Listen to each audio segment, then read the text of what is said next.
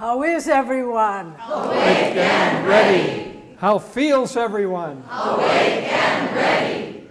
Let's pray together. Heavenly Father, Heavenly Father Divine Mother, Divine Mother friend, beloved God, friend, beloved God Jesus Christ, Jesus Christ Babaji Krishna, Babaji Krishna Lahiri Mahashaya, Lahiri Mahashaya Swami Sri Yukteswar, Swami Sri beloved Guru, beloved Guru Paramahansa Yoganandaji, Yoganandaji saints of all religions, saints of all religions, we humbly bow to you all.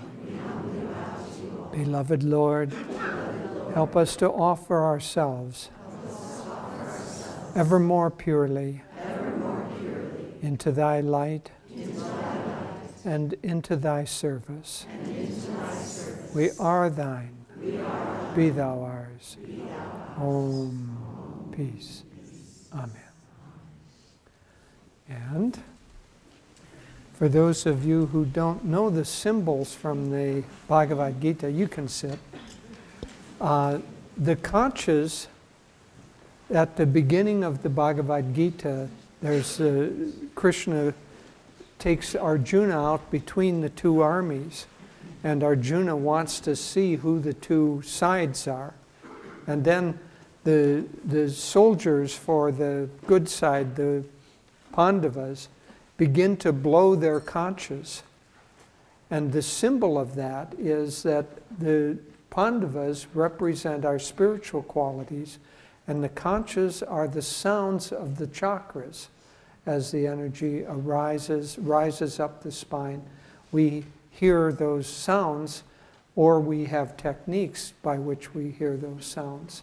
And then being frightened by that sound, the head of the negative side tells their army to start making noises too. So they start blowing conches and banging cymbals and so on. That represents the physical body, the breath, the ego getting frightened by the inward withdrawal of energy, starts breathing heavily, or, or the mind gets restless and makes a lot of noise. So, so we're trying to go within. So we're going to blow the conchas and uh, invite the presence of the masters.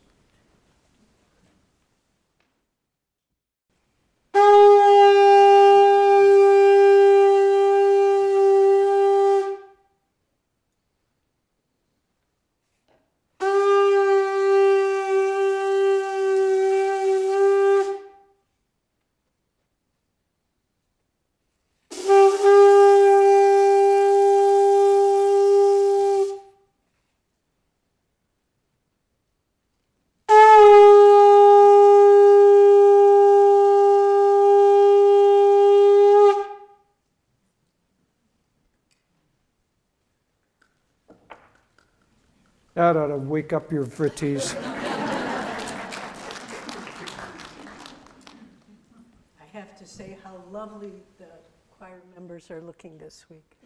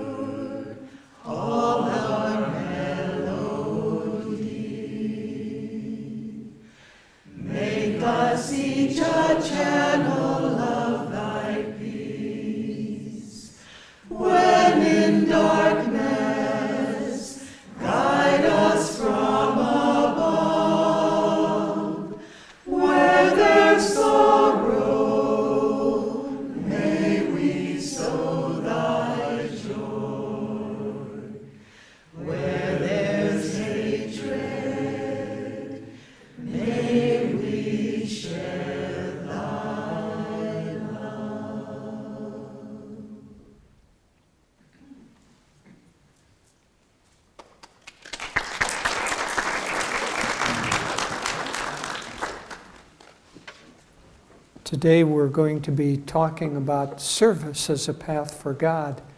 And we see it around us all the time. It's nice once in a while to recognize it and appreciate it. The singers put in countless hours of rehearsal and practice, and both on their own and together. And then they come up and it sounds effortless, and we're charmed by these angelic voices. And uh, we can easily forget that there's uh, an act of, of self giving that goes into that. The sound of Om in its own. See, everything is vibrating with Om. The, and, and it it goes on from there. I don't want to make a laundry list, but This temple is kept alive by service. Everything in Ananda is kept alive by service. One of the ways that the community has become so beautiful is year after year after year, we've had days in which we just go and we call them Rajarsi days, and we go and we beautify the community. And I once calculated, and mind you, this was probably 25 years ago, that by that time there had been more than 10,000 hours of service on those annual Rajarsi days. And so it, it just continues that when you pour energy into something, it becomes in and of itself a way of expansion into God. So, as I said, we're going to talk about service today, and it's something that we should actually talk about more often. And um, Devi and I are going to write a book on it, which came about in this way. As most of you know, we have a work in Brindaban. Brindaban is the city where Krishna grew up in ancient India. That's about now a three hour drive from New Delhi, so in the north of India. And in Brindaban, thousands of widows come. In India, there isn't the social network that we have in America, and there's still some superstition and it, as in all countries, there are higher and lower levels of consciousness. But one of the sad aspects of India is that sometimes when a husband dies, the wife, young or old, is put out on the street by the family. Sometimes for economic reasons, sometimes through superstition that she's bad luck because the husband died, and so she must I don't know, have cooties or something. anyway, it's a very sad situation. Sometimes they're highly educated, sometimes not. But very often they make their way to Brindaban and thinking that Krishna will take care of them if their family won't. And so, having that thought, Krishna is not there in the form that they hope and expect, and so many of them become beggars and they just rely on handouts in order. At any rate, several years ago, Ananda started working with the widows, and now throughout Brindaban, we serve several thousand widows. Um, we make sure that they have food. We make sure that they don't need to beg. We go to their homes. We help them in their homes. We have free medical care. And we have several houses for those who don't have any other place to stay. We have uh, houses uh, and rooms for widows to stay with us. So it's a very beautiful form of service. And one day, about three years ago, uh, our two friends, Diana and Pia, and Devi and I were in a restaurant. And we had the day before visited Brindaban. And we were talking about uh, the wonderful work that they were doing. And Diana was saying that the teachers were going over from uh, New Delhi, and once a week they were going over and giving classes in meditation. And now several of the people on the staff had become, um, uh, become disciples. And now, fast forward a year or two later, now many of them are Kriyabans. And so we had been training them in, in uh, meditation arts as we typically do. And then it struck me that these people, especially, their primary path is not meditation, it's service. And we have all this uh, very well thought out and very uh, complete course taking a person from just the first interest to Kriya and then supporting them and on and on in that way for meditation. But we don't have anything of that sort for service. And I realized we should have a whole training session, training methodology, the equivalent to meditation for people serving. And so um, I sat down in the restaurant and wrote out an outline for a book, and with the full intention of starting it, and then life got in the way. Other projects have nosed in uh, in front of that, but it's still on our uh, Devi's and, and my uh, bucket list of things that we need to need to accomplish. So we've got one and a half projects before that, and then we'll get on to that that book. But so we'll talk about some of the principles that are going to be in that book, in that training uh, course. And the first is that service is a way, a valid way, to dissolve the ego. Remember, we said that um, Swami, quoting Swami, he said that the whole of the spiritual path is meant to dissolve the ego. And yesterday we talked more about the social way. Master had a beautiful prayer summarizing the social way. I, I had to go home yesterday afternoon and write the blog for Friday. So I was still thinking about the class and wrote it on that. But Master had a beautiful prayer that said, Teach me to love my family more than I love myself. Teach me to love my neighbors more than I love my family. Teach me to love my country more than I love my neighbors. And teach me to love the world more than I love my country. And then he went on to say, and help me open my heart and understand that I am able to love anything only by loving you and receiving the love that you give through me. That's a beautiful prayer. I'm paraphrasing it. That's not the exact words, but you'll get the exact words on Friday. Um, at any rate, uh, this expansion of consciousness and the dissolving of the ego that happens because of it is a very, very important pathway to finding God. And in fact, unless we serve, we won't find God. It's really that simple because if we can't get to that stage, how can we get to the stage of forgetting the self entirely? Uh, in the scriptures of India, it talks about the caste system, and the caste system has been misused, but the truth of it is that it portrays the stages of evolution of consciousness. And so there are four stages. And the first is lethargy. You just, you're just not very bright. You don't want to put out energy. You don't have uh, any desire except to receive through the senses. And that's a very dull life. Gradually, you get more and more aware and more and more energetic, and you can become quite clever and put out lots and lots of energy, but it's all self directed. And that's, we see that's actually the age that we're in, is the age of selfish, energetic but selfish age.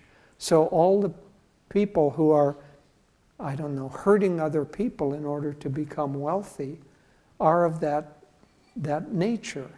And uh, it's, it's almost like if you look at any movie, the hero has finally come up from the bottom level to that second stage.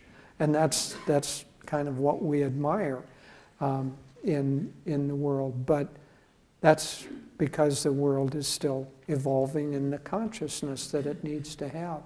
But you and I don't need to be caught in the web of delusion like the world. The next stage is that, see, each, every, everything, Master said, is driven by the single motivation that is common to everyone.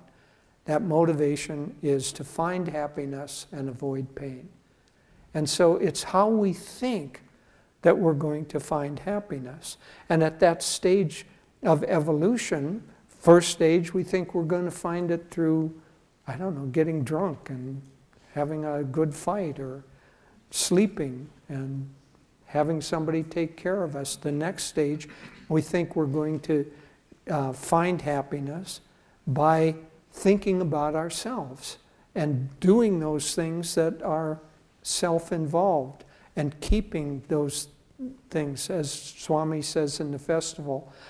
Uh, the little bird at that stage says, What else is wisdom if not to keep what, mine, what is mine for myself? That's that second stage. The third stage is basically the stage of service. It's when we realize that our happiness depends upon helping others become happy. That if we remain self involved and selfish, we've gone through enough incarnations to know that if we remain self involved and selfish, it turns around and bites us. And that if we're selfish toward others, the world is going to be selfish toward us. And finally, we get tired of that level of conflict and, and disharmony and discord. And we realize that our own happiness, it isn't like somebody comes with a book of laws and says you must be serviceful and unselfish. We realize that our happiness comes from that. And we begin to want naturally to help other people.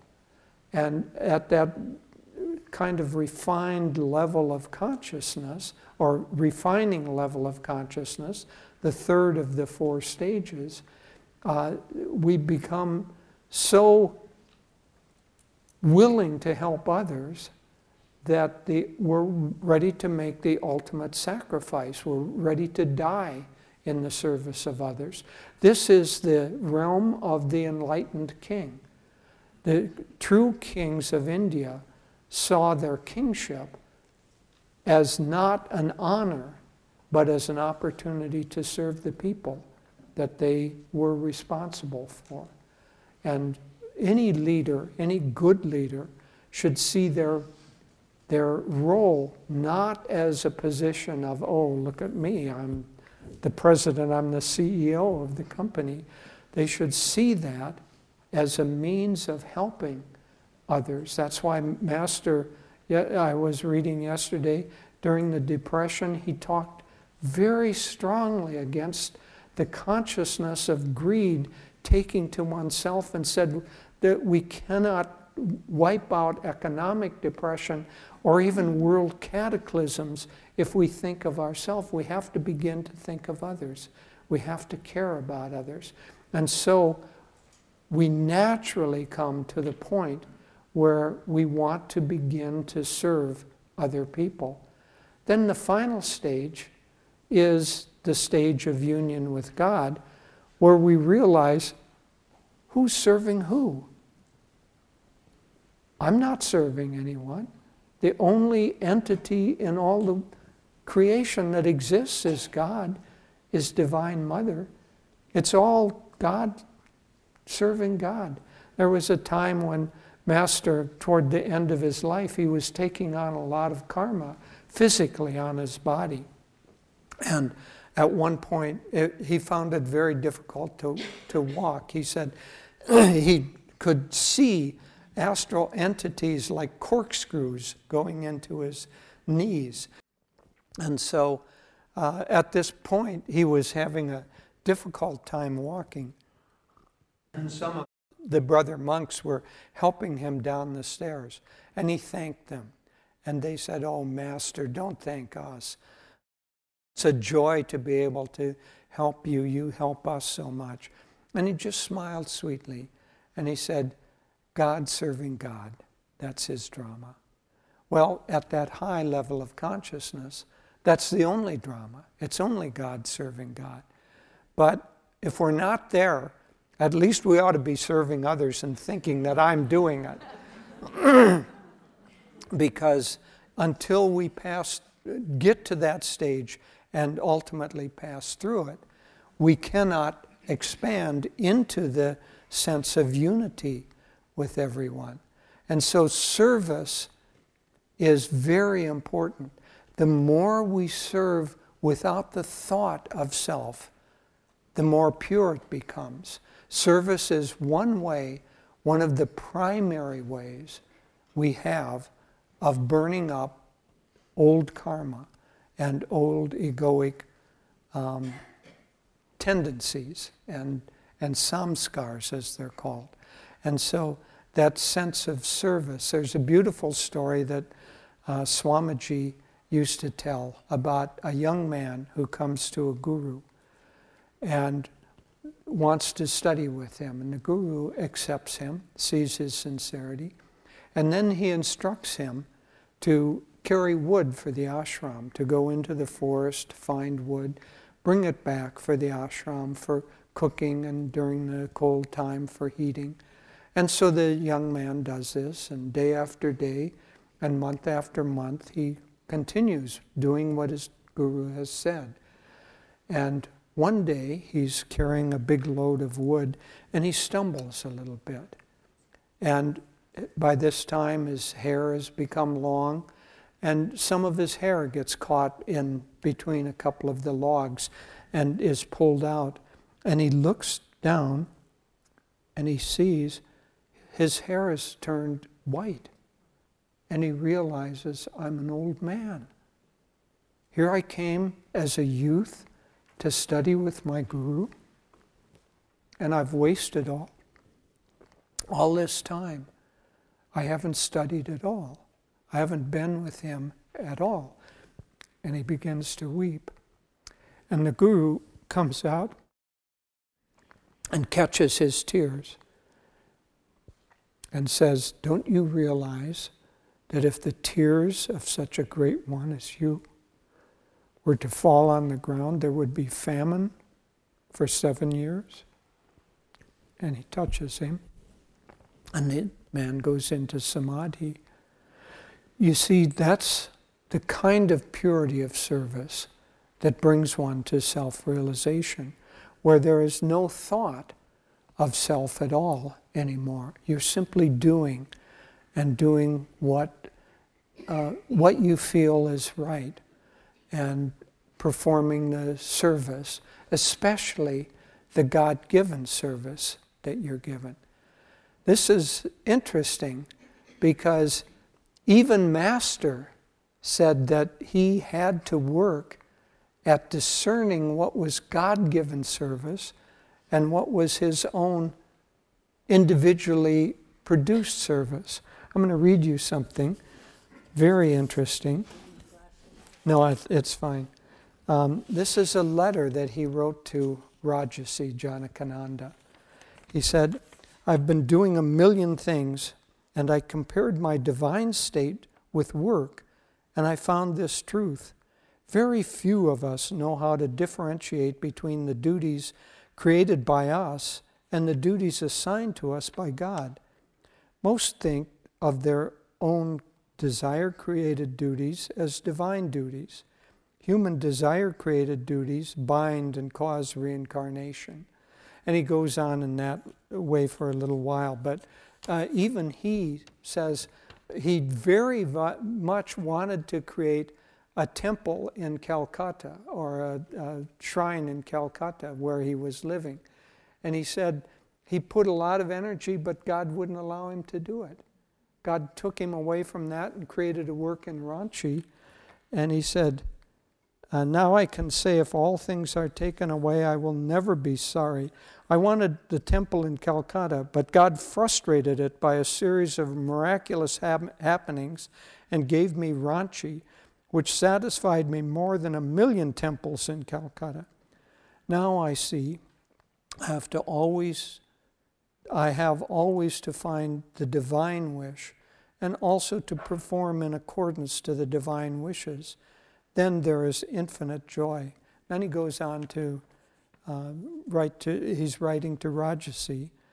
He said, so you, so must you remain immersed in your business ventures and do everything, all your duties, with ever increasing ambition to perform them extremely well without ever caring if you meet resistance or temporary failure on your path.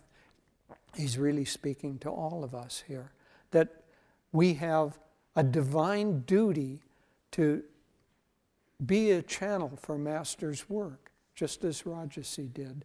And we have to be diligent in doing that as well as we possibly can. All we must do is repeatedly try to perform the divine duties until the inner satisfaction of making the supreme effort is accomplished. First, find what the divine duties are, then use your own ambition to accomplish them, asking God all the time to guide your creative efforts and will to perform them as the divine wishes. There's a last paragraph, kind of different, but I'll read it. It's too beautiful not to. Oh, such joy! I don't feel any sensations making any permanent impressions on me. The ordinary man walks, sleeps, works, earns. I find I am settled in bliss. I am awake in bliss, ever watching the state of the body and mind, when they are awake or asleep or dreaming.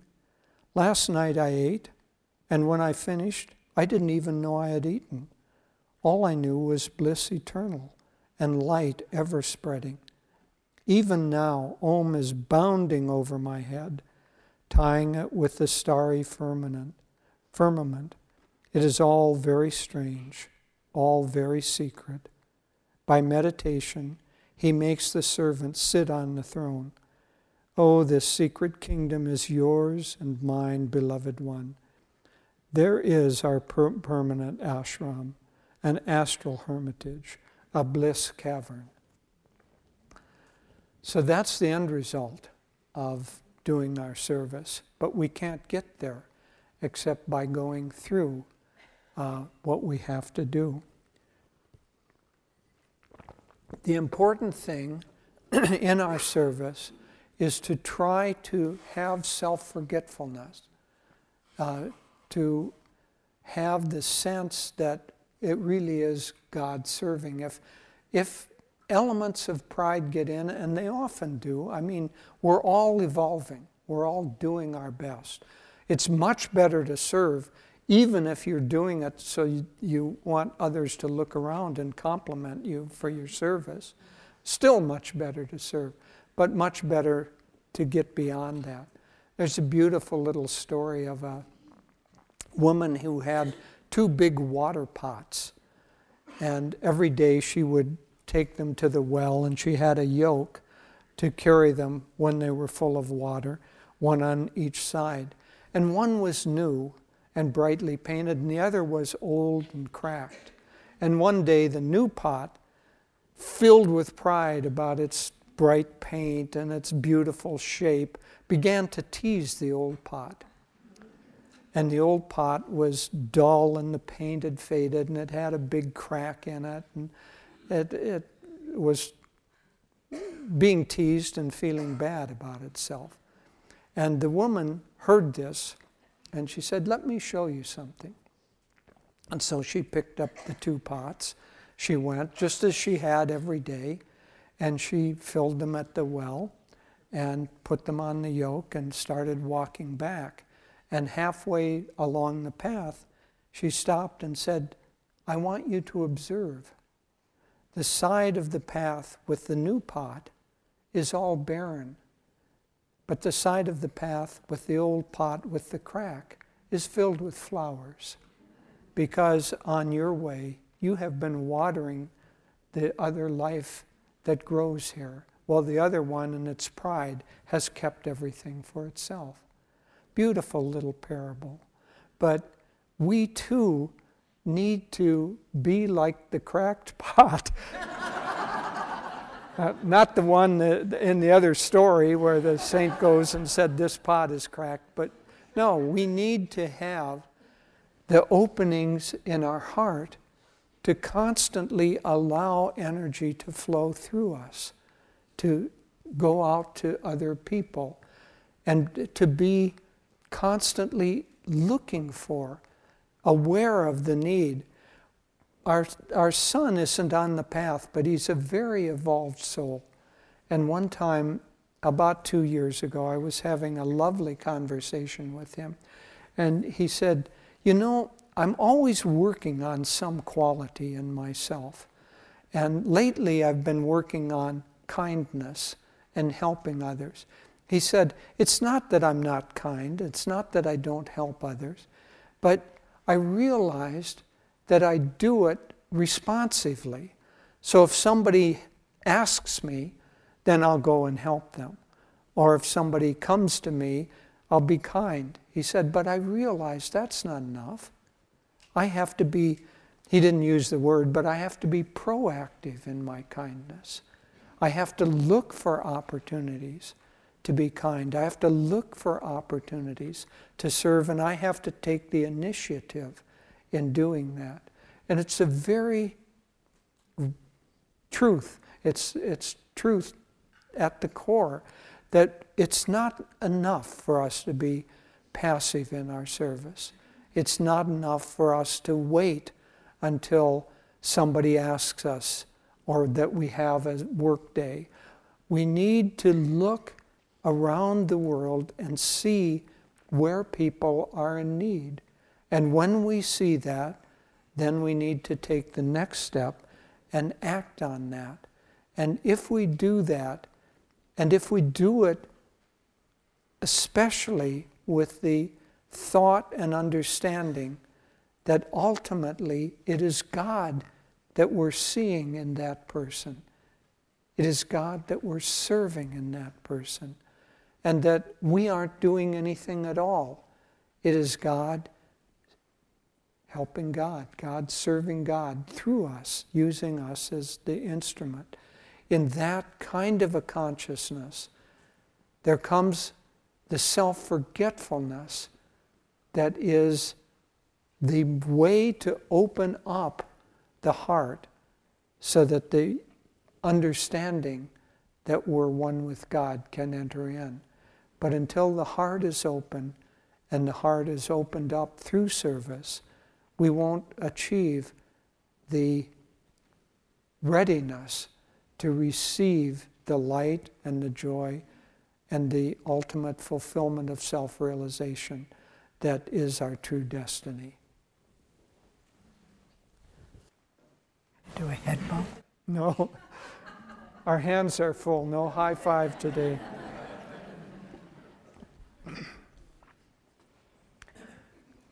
Well,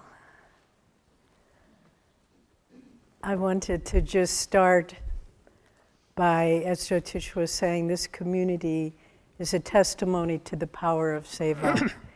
and I just wanted to take a moment to share some highlights in the last few years that I remember. One is the creation of this temple. And those of you who worked on it, many of you are sitting here, they have said, people, the ones who created it and built this and designed it, said, we didn't feel like we were doing anything. It just happened.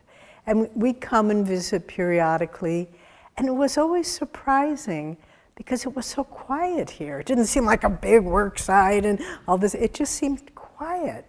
And yet every day you'd come, it was sort of like um, the cobbler and the little elves who would do the shoes at night.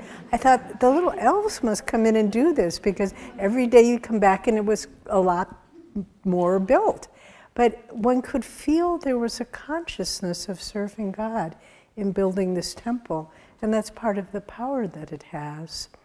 And also, we've been, I wanted to just honor one of our great Seva leaders, Trimurti, who has been leading the Karma Yoga program for decades, training.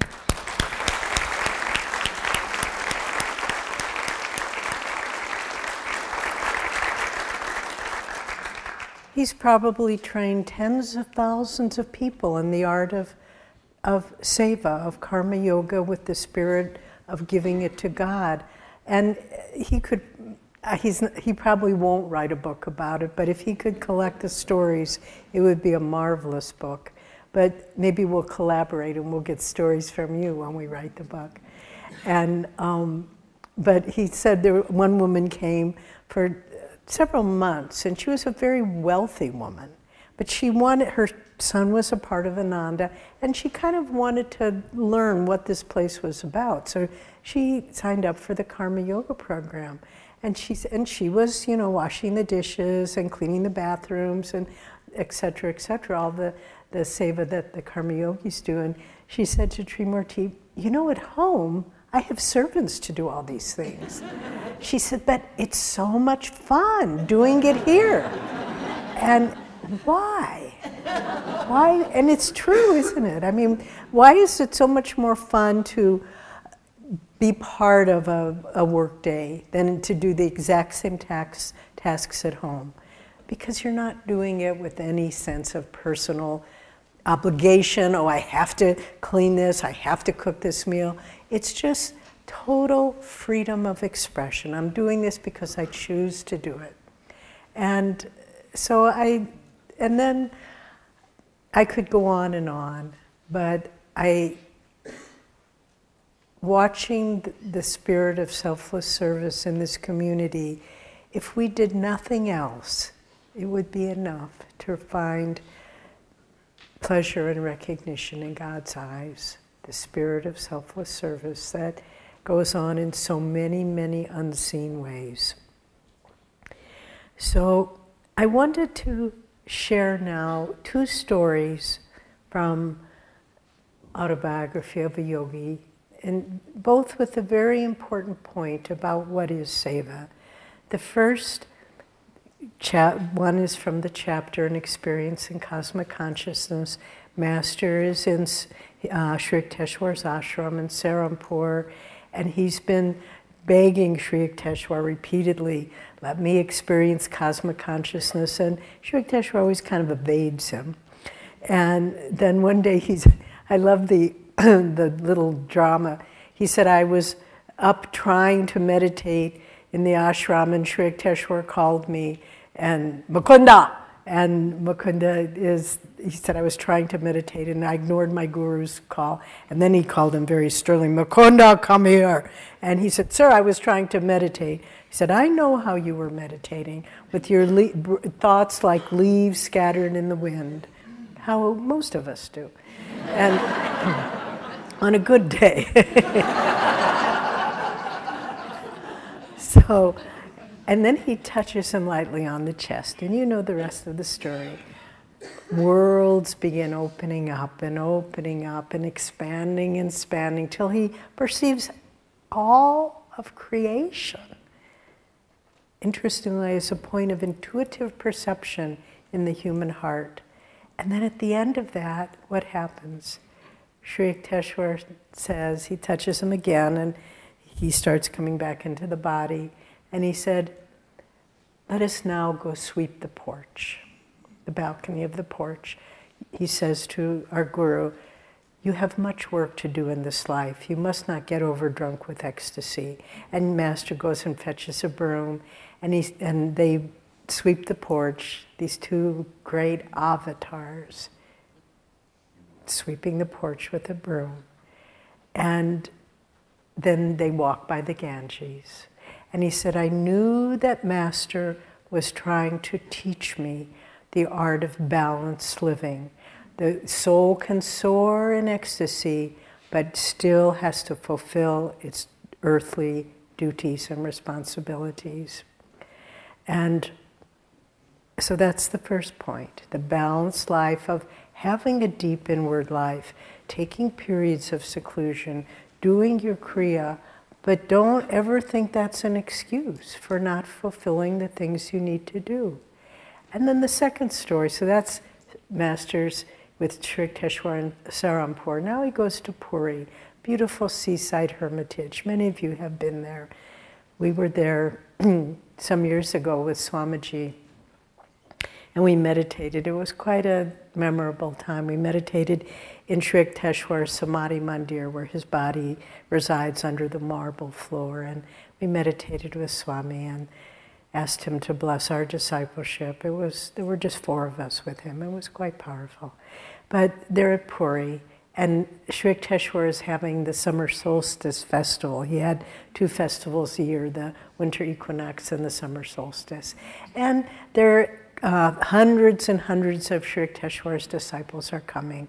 And Master and some of the others are cooking for them all day long in these huge big pots, as they use in India, outside with uh, wood burning underneath.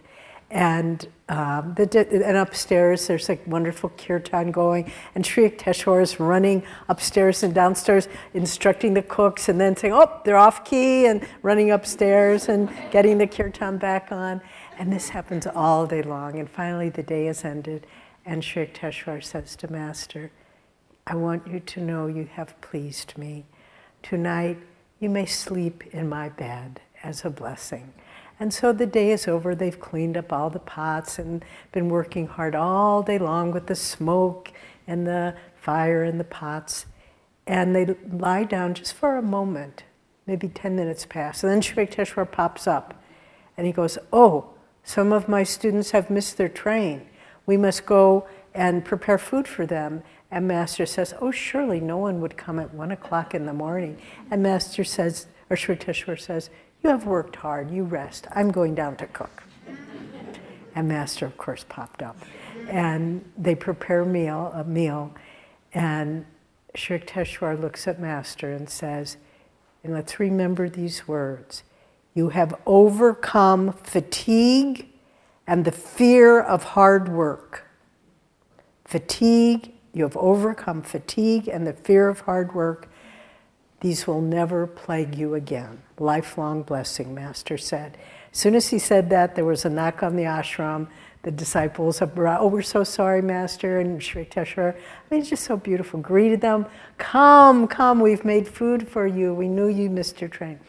And so these are two important things to remember balancing a spiritual life and fulfilling earthly duties, and then to overcome fear of hard work and fatigue. What a big part, I mean, it's subtle.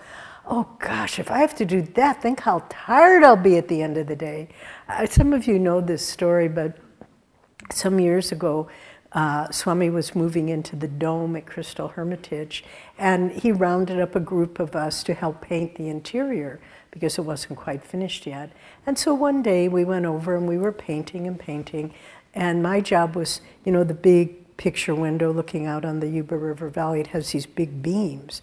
And it was uh, very rough wood. So my job was to stain that. And it took a long time because the wood was porous and so it didn't absorb the stain very well. And so we worked for a couple of hours in the morning. And then uh, Swamiji said, okay, let's take a break, have lunch, come back after lunch. So we came back probably around two. And we were painting and painting. Swami was painting right along with us. And then, you know, time went by. We continued doing it. Mm, we turned the lights on. It was getting a little dark. And then Swami said, okay, it's been a good day. Let's take, let's call it a day. And I looked at my watch. It was two o'clock in the morning. We had worked for 12 hours without really stopping. I've never done that before or since, but Swami was showing us, all of us who were working that day, if you overcome fear of hard work and fatigue, if you forget yourself in service to God, the power that flows through you is beyond what you can imagine. It's not your power. And that's one of the keys of seva.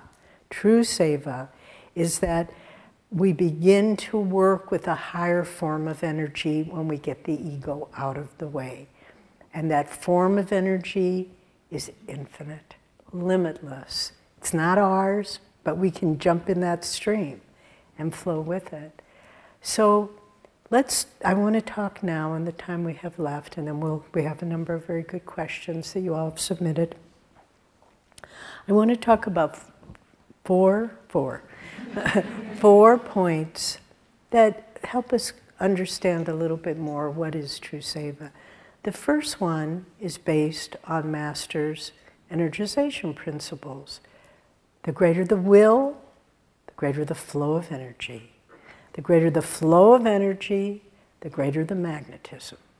So if you want to truly be doing seva, you can't do it from a point of low energy. It won't work for you. Your conscious needs, to, your whole being needs to be charged. So if you have a big project to do, it's why we, before our work days, we always energize before. We need to be in that flow of energy. Willingness draws the energy. So the greater the will, if you say, yes, we will do this today, and then the energy draws the magnetism, and that's when the magic begins because things start happening. Oh, look, the right person arrived at the right time. We could tell you so many stories about building Ananda where we just, um, to paraphrase little Frodo, I will go there, but I do not know the way, as he was going off in, to Mordor. And where we're asked to do something and we say yes in a spirit of service, but we don't really know how to do what we've been asked. But if we just say yes, then the right people come, the right tools come, the right situations come. Just as Master was saying, nothing worked out when I was trying to only do what I wanted to do or what I thought God wanted me to do. I said, I don't think he ever did what he wanted to do, but what he thought God wanted him to do. And so if we can just work with that willingness and that energy, it takes our actions to a whole other plane of activity and it makes it very, very fulfilling. Um, just as an aside, in India now, and some of you know about this, we're working with an extraordinary project to create in Delhi a center for dissemination of Master's teachings and particularly his uh, interpretation of the Bhagavad Gita. And it's just so amazing because we've worked very hard to focus our energy in India, to uh, serve in over challenging circumstances. And now these doors are just opening to make this thing happen in the most extraordinary ways. And I can feel it's because there's that magnetism that comes from selfless service. You can't always see the connection, but it's there. Whenever in your life things start going in a very positive way, things are happening unexpectedly, know that you're in a, a stream of grace that, that has come through your right attitude. But on the other hand, and we'll talk about this more later, if you're going through a period of your life where nothing's working out, and you think, well, am I not pleasing you, God? Uh, you know, am I on the wrong track? Not necessarily. It could be that you have to learn non attachment, nishkam karma, not attachment to the fruits of your labors. So, whether things go well or they don't go well, it really, if we pull back and are non attached to the results, that's true karma yoga. There was, I remember once we were having a big Indian banquet. Uh, this was up at the meditation retreat, and we had these big We've been cooking it for a long time. They're called coffins. They're great big metal coffins. They look like that you can put a lot of food in them. And so the banquet was about to begin, and there were two people carrying this big, pan, big coffin out filled with, I think it was dal, some liquidy thing. And somebody tripped, and the whole thing spilled all over the floor. And, and we just looked at it and we thought, okay, we, we spend hours cooking this this. There's no way. I mean, we can't mop it up and serve it to people, which someone suggested actually. but it was, but it was a very, it was such a nice. Uh, we could observe our reaction that okay, it happened. We have enough food. No one's going to go hungry, and we just let it go. So the willingness, the energy, the magnetism, and also, a big part of seva at Ananda is through team effort. I mean, we look at our choir, team effort. Look at Master's Market, team effort, meditation retreat, Sangha office, village office, on and on. Team efforts, people aligning their right attitude of service together. And that's really powerful. And there has to be harmony in that. One time, there was a woman who lived here in the early years, and she was a sincere woman, but she just had a, one might say, an afflicted personality that she couldn't get along with anybody. She was always getting in altercations with people. And um, one time she came, there had been a big blow up, and she came to Swami in tears and she said, Aren't I in tune? And he simply said, Attunement is harmony. And so, in our seva with others, wherever you live, whatever you do, keep that. If harmony is underlying the seva that you do, you know that it will come to a, a good uh, outcome. So, that's the first point. The second point is to understand, as Jyotish said, that you need to work with attunement and with higher powers. Just always remember I'm not doing this. How could I possibly do this? How could we, children of this world, love by our own powers? One of Swami's songs says. And if we understand that it's God doing it through us and that we're trying as best as we can to do His will, then we go deeper into our seva. Some years ago, we were with Swamiji and we went to see, I believe it was in San Francisco, we went to see the movie, a documentary about the life of Mother Teresa of Calcutta. And we all were very inspired to see the work she was doing and the evolution of it and so forth. And then we left, and Swami always was taking our awareness to the next level. He never let us kind of reside in I got it. No, no, there's a little deeper you can get. So we are leaving, and he said to a small group of us, There was one sentence in that movie that was the most important sentence that Mother Teresa said. What do you think it was? So uh, we, we kind of made a few stabs at it, but we weren't right. And he said, The most important thing she said was, I do this work with the poorest of the poor because Christ told me so, to do it. That's why I do it. And that's the spirit of seva. It isn't because, oh, I, my heart goes out to the poor and I want to. I mean, that was all part of it. But the most important thing was because Christ told her to do it as a young nun. And then she built the rest of her uh, mission on that charge from Christ. So to really try to tune in what do you want me to do? and ask and try to feel his blessings on your seva. And then whatever you do, if it fails, if it succeeds, you're just doing it because Christ, God, Guru asked you to do it.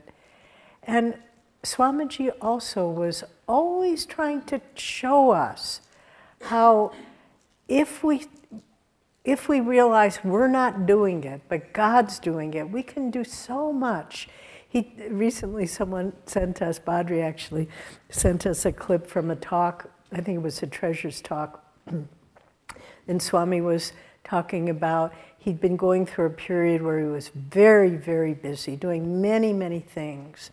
And then um, someone who was working with publications said to him, Oh, Swami, we're just about to celebrate our 20th anniversary. It would be wonderful if you could write a book about Ananda's, what Ananda is. And he said, please, I've just finished two or three books. I need a break. I was going to go on vacation. And the person said, well, it would be nice. And, and Swami, Swami said, I, at first I rejected it. And then willingness, what does God want? And he said, I can't do this. There's no way. My brain is tired. But Master can do it through me. And he began writing the book. First, he had a week to do it. First day, he got a good start on it. But then somehow there was a computer glitch, and he lost everything he'd done that day. And so he started again, and by the end of the week, he had a beautiful book, which is called Cities of Light. And, but he said, I know I didn't do that book. God did it through me. So again, whenever you come to those points where you just say, afraid of fatigue, hard work, the unwillingness monster rears its ugly head. You just say, Master, I don't think I can do this, but I know you can do this. And, and try to draw on that higher form of energy. And then I want to touch a little bit on three concepts that we speak of often seva, karma, and dharma. How do they relate to each other? So let's start with karma, which means action. And you know, we often, in our Kriya initiation, many of you will be taking Kriya Friday evening. We say Kriya, it's from the root word, same root word as karma, which means action. But then when we were in India, someone explained to us it's actually not quite the same root word.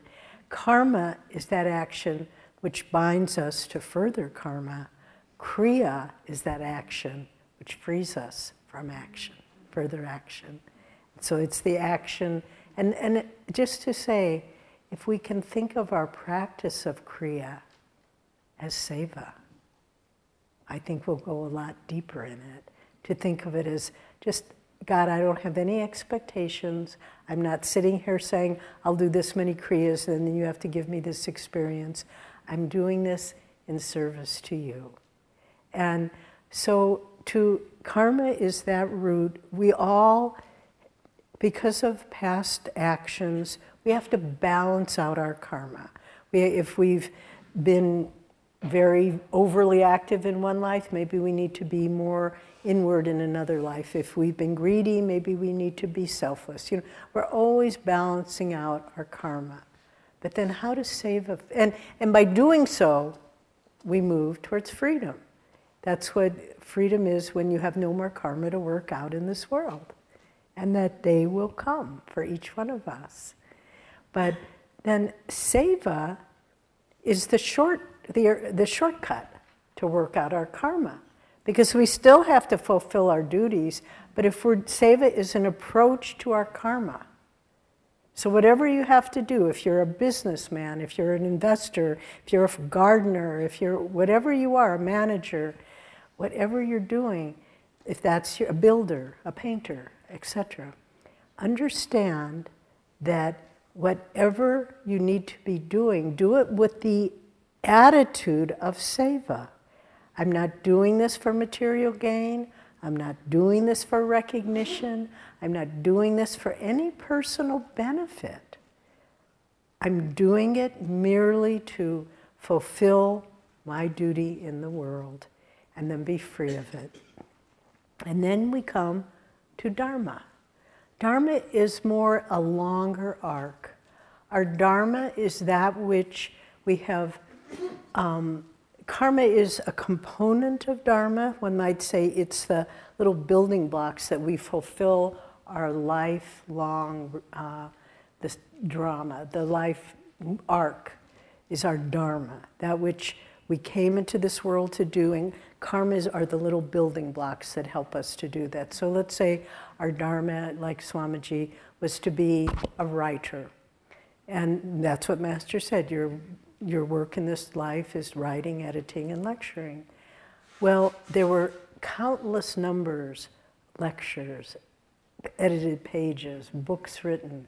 Those were the building blocks that helped him fulfill the arc of his Dharma.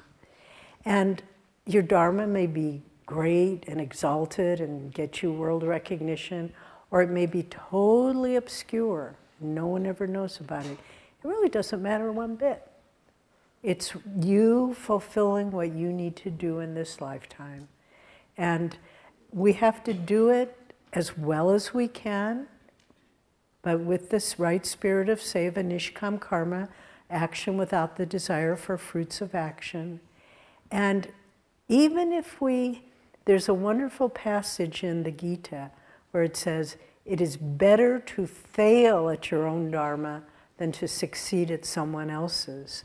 And because if you succeed in someone else's dharma, maybe it's their dharma, we say, I'm going to be just like Swami and I'm going to be a writer and a lecturer and an editor. But maybe your dharma is to be a mother and a housewife. And if you do that in the right spirit, it's more spiritually beneficial than if you try to do somebody else's dharma and maybe even succeed at it. Maybe you fail at your own dharma, but the Gita says, interestingly, better to fail at your own Dharma than to succeed at someone else's. Because in our own Dharma, We are working out our own karma and we are learning the lessons we need to learn. Somebody else's Dharma won't teach us that. And so it's such a freeing concept, all of these things. There isn't one right way, but there is an approach that will bring us deeper and deeper toward self realization. This is the path of seva. And then finally, the last point I want to talk about, and this is a collective experience what is Ananda seva? Well, we've been talking these last several days of our time together about the different paths. One, and we've emphasized quite a bit yesterday, the building of World Brotherhood communities. Ananda Seva, Ananda's Seva, is to create these communities and centers, urban centers and communities, rural communities, all of the above. And by doing it in with several points in mind, in a spirit of seva, so that there's not what am I going to get out of at the end of the day, but we are doing something, as Mother Teresa said, something beautiful for God. And that's why we do it. But then also, and this is something that it's interesting being in India, this is kind of a real revelation to them to combine, as Master wanted us to do, modern Western efficiency and practicality with Indian spirituality. This is Ananda Seva to demonstrate a new way of creating things. And, you know, again in India, they're kind of surprised at how practical we all are. And, oh, you know about uh, financial things? Yeah, we do, as a matter of fact. And we would have work days, and literally people would send their servants to come and participate in the work days, you know? and, and one young woman, very good friend of ours, and I hope you're not listening, but um, she, they were having a work day at the new center in Mumbai, and she showed up and never had been at a work day before. Um, and she, they said, she said, what, what can I do? And they said, oh, well, just like Sri Yukteswar said to Master, you can mop the floor. And she looked and she said, how do you use a mop? Which end do you hold it up? You know, she, I think she was going to use the stick end to mop the floor, I don't know. But anyway, she had no idea how to use a mop. And what Ananda is demonstrating is God in action. Don't be afraid of hard work and fatigue. We can do it. And we can show that you can have your, your mind uplifted with God, your heart giving everything you, all of your actions to God, but at the same time with practical efficiency. And this is a new model. This model does not exist yet in the world at large. And so this is a defining thing of Ananda's seva, doing the will of Babaji, Christ, Master, to build these communities in a spirit of selflessness, of working with God's energy, of getting ourselves out of the way, of not expecting anything in return. It's so beautiful to live this way. And, uh, you know, I was sitting here as Jyotish was speaking, many of you are young and you've come in the last number of years. But I was looking at some of my friends who, just as Jyotish described, the man carrying wood, whose hair has turned gray in the service of their guru. And my prayer for each of you is I hope you live to see the beauty of people you know tra- how they are transformed in the service of their guru. Because it's the most beautiful sight in the world to see a soul that has not lived for self, but only lived for serving God and what they become after years of living this way. So, thank you all for your life, and thanks to those who are coming, following in our footsteps who are following in the footsteps of Master and Swamiji. And may we all continue to grow in our seva and our service to God and Guru. And may what Ananda becomes be a light into this world.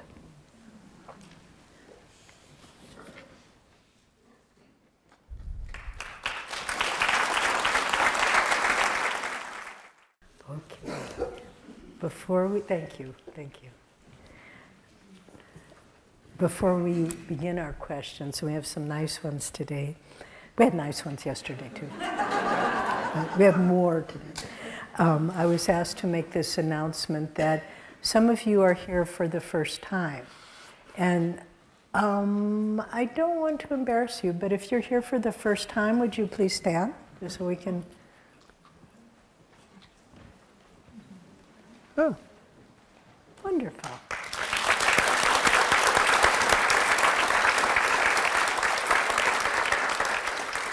Welcome. And there's going to be a tour of the community starting tomorrow, Thursday at 1:30. You can meet over at the front desk at the reception center and one of our community members will tour you around. And it's especially for first timers, but I would like to say Ananda is always changing. Even if you were here last year, it's quite different than it was last year. So it's not only for first timers. If you'd like to go on this tour, please feel free. So that's meeting tomorrow, Thursday, 1:30 at the front desk at the reception center. And now questions.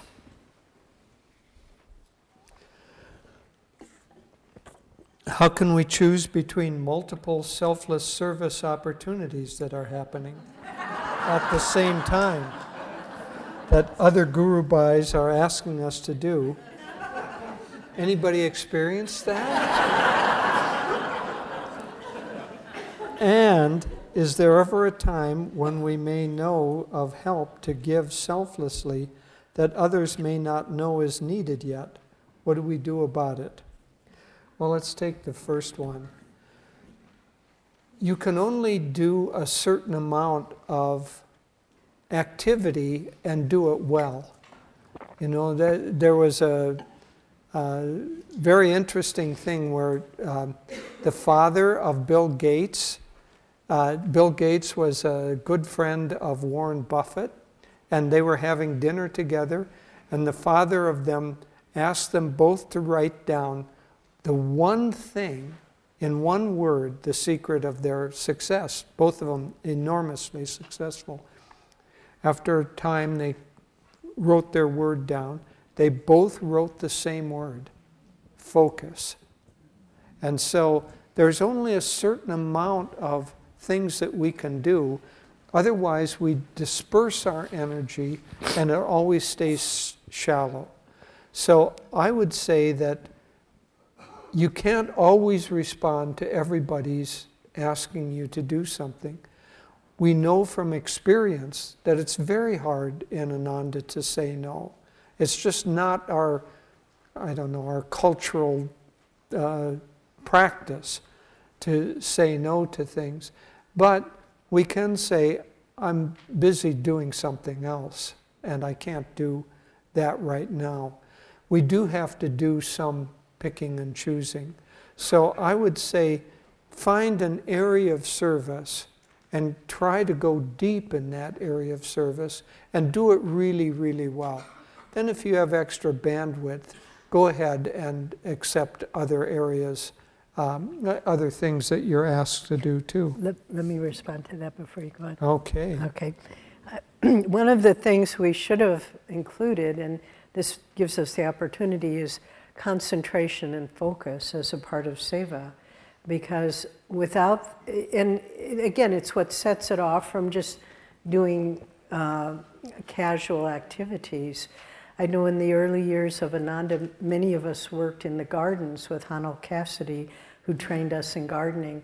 And we would have uh, one of the jobs, I'm looking at a, a distance, was to weed the rows of new carrots. And you plant carrot seeds very, very thickly because they come up and then you have to weed them. And the rows, they probably were the span of the temple. They felt more like they were 10 miles long. and you had to just sit on the ground and then pull try to pull out the baby, you know, the little seedlings so that more could, the ones that existed could grow stronger and have room to grow. And you could spend all day on one row of carrots. And you had to keep concentrated though. Sometimes we get new people in there and and i remember Haanel said one time someone they pulled up all the carrots and left all the weeds. And so you had to stay focused. But i know at the end of the day when i would sit to meditate all i saw were baby carrots. So vividly in my mind. And that but I don't think I ever concentrated on anything so much in my life prior to that. So, whatever you're doing, it's not so much about quantity, it's quality. Go deep. Go deep in whatever you're doing with full concentration. And that's, that is touching the hem of Seva. Is there ever a time when we may know of help to give selflessly that others may not know is needed yet? What do we do about it? Not quite sure what that means. If it means that someone else needs help and they don't know it, um, you can do it, but do it very gently and secretly. Because if they don't know about it yet, you don't want to override their sense of ignorance. Or, you know, the, the sense, the sense, look, Ma, I'm, I can ride my bike myself. You know, they're, they're, they're still thinking that they can do that. And so let, let that be because self confidence is a very important part of uh, life experience. Or if this question means uh, if you know an area that needs service, what should you do about it? Tell the people directly in charge this often happens, like people will come to us and they'll say, they really need to do this in the market. And I'll say, well, maybe they do, maybe they don't. Why don't you tell them? And so go to who's involved with doing the project. Okay, we'll move on a little more uh, quickly. How can uh, you continue to support someone even when you know what they are doing may be harmful to themselves and others or is adharmic? You can support the person and not support the action. And that's a very, very important distinction to make. Um, you may know somebody that is doing something that is self destructive. Well, it wouldn't be good to go to that person and say, Oh, I think that it's just wonderful that you're drinking beer. Um, gee, uh, what, a, what a fine occupation. You, you, shouldn't support that action. But you can go to the person and, and support them as an individual. If you can raise their consciousness high enough, then the desire to do something self destructive will fall away. Swami, one time, someone came and uh, there was a person who was uh, very often kind of um, irritating other people. And so people came and complained to Swami about it, and he said, I'll, I'll, I'll do something about it. What did he do about it? Invited that person to dinner. Never mentioned any of their faults, never mentioned any, but he raised the consciousness, and that was his way of helping overcome. So uh, help the person, but don't necessarily help the person to continue uh, uh, adharmic or self destructive activity. I'll take the second. You do. What are this is sec part second part of the question or second question. What are some ways to attract prosperity if you are having difficulty making ends meet? Well, well, it's a good question following on talking about seva, because if you are living your life in such a way that you're thinking of others, you're putting out good energy, you're trying to concentrate and use focus in what you do to uh, put out energy, willpower, energy, magnetism, you will see, and we have seen this at Ananda a dozen times over, that you will draw to you the things you need. And so if you're only thinking about, oh, I don't have this, I don't have that, I've got to shore up my investments and all that, that is being done with the spirit of limitation. But if you think, God, and this is something that Master says, God knows what you need at the time that you need it. And I've seen this so many times in my life. In the early years of Ananda, we lived very much hand to mouth. It's easier now, but in the early years, it really was not easy. And I remember once uh, Swami invited a group of about 12 of us. Um, oh, would you like to go on a vacation to Hawaii? Well, this was beyond anything in our budget that we could do, and we didn't have credit cards in those days. And so, of course, we all said, Yes, Swami, that would be wonderful, not knowing at all how we were going to pay for this. But we just were part of his flow of the possible. And we booked our tickets, paid for them, got our reservations, lodging, everything. We were there for two weeks. And I never could figure it out. But I paid all my bills, eh, wrote all the checks, paid all the. And at the end of the month, there was the exact same amount, which was nothing, which there always was. but somehow, inserted in that was a vacation to Hawaii.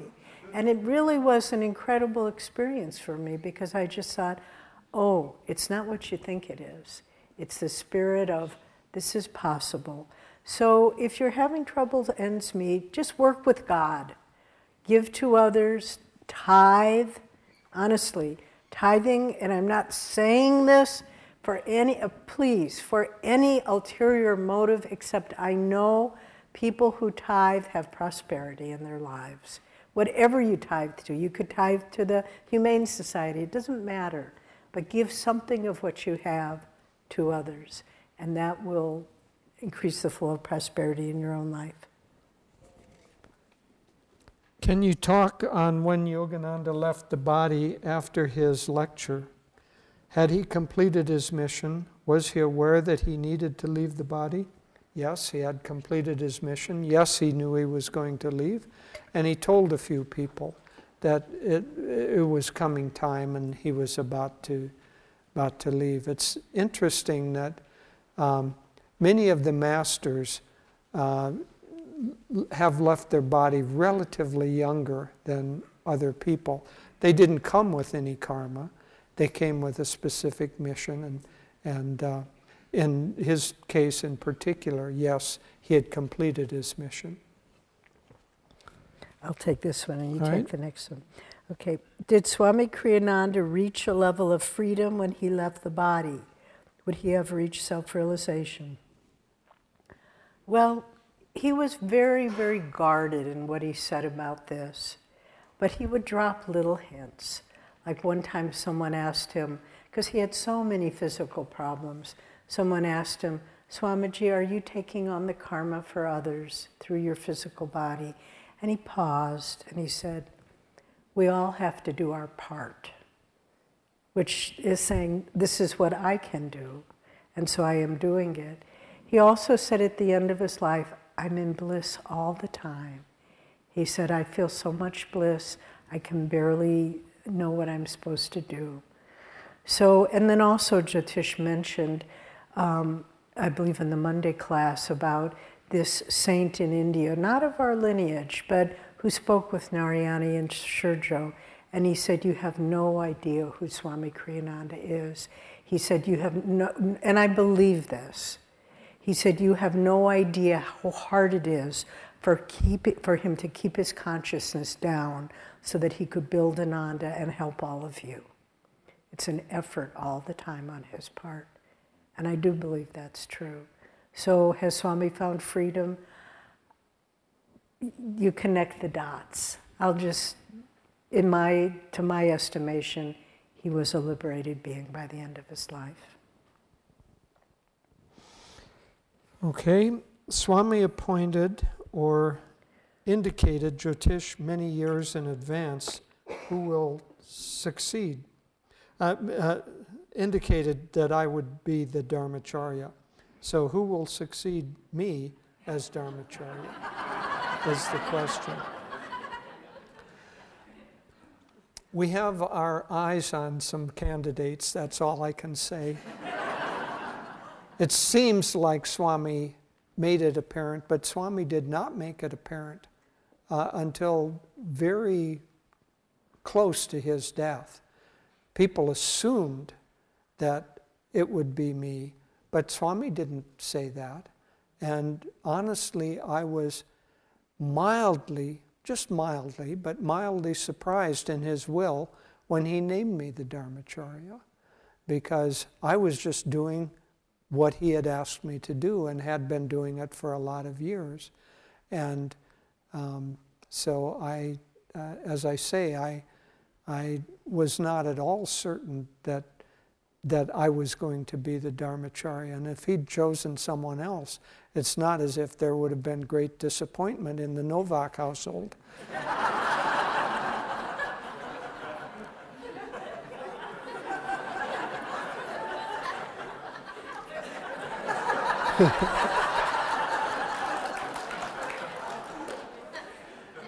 but what, what God asks, we try to do. So, um, also, there's a missing generation at Ananda. You know, there, uh, in, in Swami's case, I'm 17 years younger than Swami. That means that somebody would be like 60 years old now. We don't have many people in that age range, or, or 50 to 60, let's say. It's like there was a missing generation. And so we're looking more toward the generation that's below that. Um, and we'll just see, as I say, we have our eyes on some candidates and are giving them more and more, helping them to have more and more responsibility and um, see what God's will actually is in this matter. I'm going to answer a little bit to that question because it, it Jyotish answered it from his perspective, but I'll answer it from the perspective of someone once removed. And I think it was very clear to everyone that Jyotish would be Swami's successor, but I think he also kept it veiled from Jyotish because he didn't want him to, um, I don't know, get all tied up about it. And towards the end of Swami's life, he said to us, I'm sorry for the responsibility that I'm giving you. I'm sorry for all that it will entail. But um, so I think that's true to say, to qualify it, that it was apparent, but Swami kind of veiled it so it wouldn't be, I don't know, like a hierarchy or a succession. So I think that's important to say. Okay. Two different viewpoints. Then maybe it, maybe it was veiled, but I never assumed. I'll put it that way. now this is an, uh, more of a light-hearted question. Why do you think Master said not to wear hats? Even wool or silk hats? Mm-hmm. If you know what they're referring to, we read that article yesterday about communities, and Master said go barefooted and don't wear hats. Well. Well, remember, he was, a master is not limited by time and space, but he also was talking to people in the 30s and 40s, where it was much more formal. Men wore suits and ties, and women wore heels and stockings and, and all these ridiculous little hats that people wore in those days. And so I think he was trying to break out of that mold. You know, just be free. Let the wind blow in your hair. Don't, don't be you know, kind of bound by social convention. Of course, if it's a cold day, he wouldn't tell us not to wear a hat. but it was more, I think, a sense of breaking through from social customs and expectations of the time. Yeah, I think that's very true, and and uh, you know there was kind of a formality to it. There's an amusing story uh, where one time uh, someone gave master a very expensive, I think a cashmere overcoat and a hat. And he, he didn't like the luxury of it. And so he prayed for a Divine Mother to take it away. And so they went to a restaurant. And in those days, you checked your coats and hats and you got a little ticket. And so he came back, and the ticket, the person came back and said, I'm very sorry, sir, but I can't find your coat. Your hat is still there, but I can't find the coat. It seems to be missing. And Master said, he just kind of silently said, Oh, Divine Mother, why didn't you take the hat too? It may have been that day where he said not to Yeah, wear right. Okay, last one. Okay, last one. If one has taken a vow to live one's life completely for God, and this person lives in an Ananda community and works and earns money outside Ananda, what is the proper attitude towards sharing money toward one's final years and giving all extra income to serve Ananda and others? Well, each person has to decide on their own. The key here is that you're, all of us need to work toward being unattached and to recognize that what, what we have is given to us by Divine Mother. It isn't ours by, by right. And if we hoard that onto ourselves, then Divine Mother is going to stop giving us that money. So I would say, at the very least, people in the community should tithe. And as Devi said, this is a spiritual principle, it's not a monetary principle. It's the principle that if you think that what you have is yours, then you separate yourself from the flow of the divine. If you recognize that what I have is given to me by Divine Mother, given to me by God, and I first want to, uh, in recognition of that, offer back and do it regularly. It isn't enough to do it one time and, and say, well, I'm done with that stuff. You, you need to constantly offer back to God.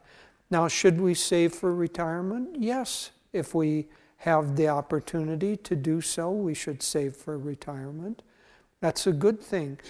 Swami set up Ananda in such a way that it wasn't just communal, that we uh, had individual responsibility, and that was so that we could take care of our, uh, uh, put out the energy necessary to take care of ourselves. But the balance really is a balance between, um, I don't know, it's, it's your own karma. But I would say if you have to err, err on the side of excessive generosity. Because I can tell you from Devi's and my personal experience that the more we have given, the more comes to us. Honestly, at this point in our lives, I don't know, I, I don't want to say the figure, but we gave a very large percentage of our, of our income from last year. We gave, gave to, in donations. But whatever we give away, more comes to us. We can't give it away as fast as it comes in. And so I don't want to personalize it too much, but there is a principle here that the more you offer back in service, not, not just frivolously, in service and, and properly, the more will flow into you. Because if we're like a beggar and we hold up our cup and say, Fill up my cup, fill up my cup. Divine Mother may do that, but how much can your cup hold? Be like a hose and say, Flow through my hose, and Divine Mother can flow a whole ocean through a hose that's large enough, whereas a cup can only hold a cup's worth. Okay, so let's take let's take a few minute break. Be quick because we're running late. And I'm going to just ask people like to remain quiet in the temple, so let's not have conversations in the temple. If you want to talk, then go out in the foyer. And if you want to take a break, and we'll come back here in a few in less than five minutes and start meditating.